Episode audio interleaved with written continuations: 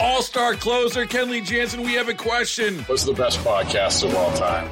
Baseball isn't boring, baby. I'm Rob Bradford, and every single day I'm sitting down with the biggest names to show you this great game is the greatest game. It's my podcast, it's my passion. It's a cause I started more than two years ago and is now the most prolific national daily baseball pod there is. Another fact. So jump aboard the BIB Express. Follow and listen to Baseball Isn't Boring, presented by Wasabi Hot Cloud Storage on the free Odyssey app or wherever you get your podcasts. Attention terrorists. Hold on.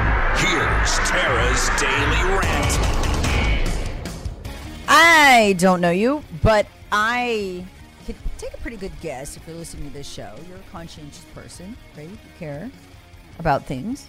Probably a pretty good parent or a grandparent, right? Like you're the kind of parent you'd you'd never drop your child off 10 a.m. There's places around town. You see those places are like bars. Sometimes they're private bars. They've got bars on the window. Sometimes they're pool halls, bars. They're real sketchy places. Can you imagine just picking out a seedy bar and dropping your child off at 9, 10 a.m. or 10 p. Sorry, 9, 10 p.m. on a, I don't know, Friday night, picking them up around midnight. Would you do that? Of course you wouldn't. You're a good parent. Your child on Instagram, TikTok, you just did. It is only one step removed from that because of what's out there and what's stalking them. And I've dealt with this with with my own kids. Um, I've been shocked. My daughter has an Instagram account.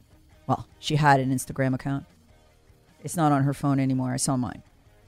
She can only log in through my phone, and I use it with her because um, when she was in middle school, I was absolutely shocked and appalled by what was turning up there. And it wasn't her fault. She didn't attract any of it. I mean, it says right there on the profile, she's in middle school. You wouldn't believe the creeps that were showing up, trying to talk to her, interested in her, following her. Um, and it was a real eye opener. And I, I went, you know, this is not, this is not working for me. Um, I'm sorry. So we're gonna, we take, we're not gonna have the account on your phone. We're gonna have it only on mine. I'm gonna have the passwords.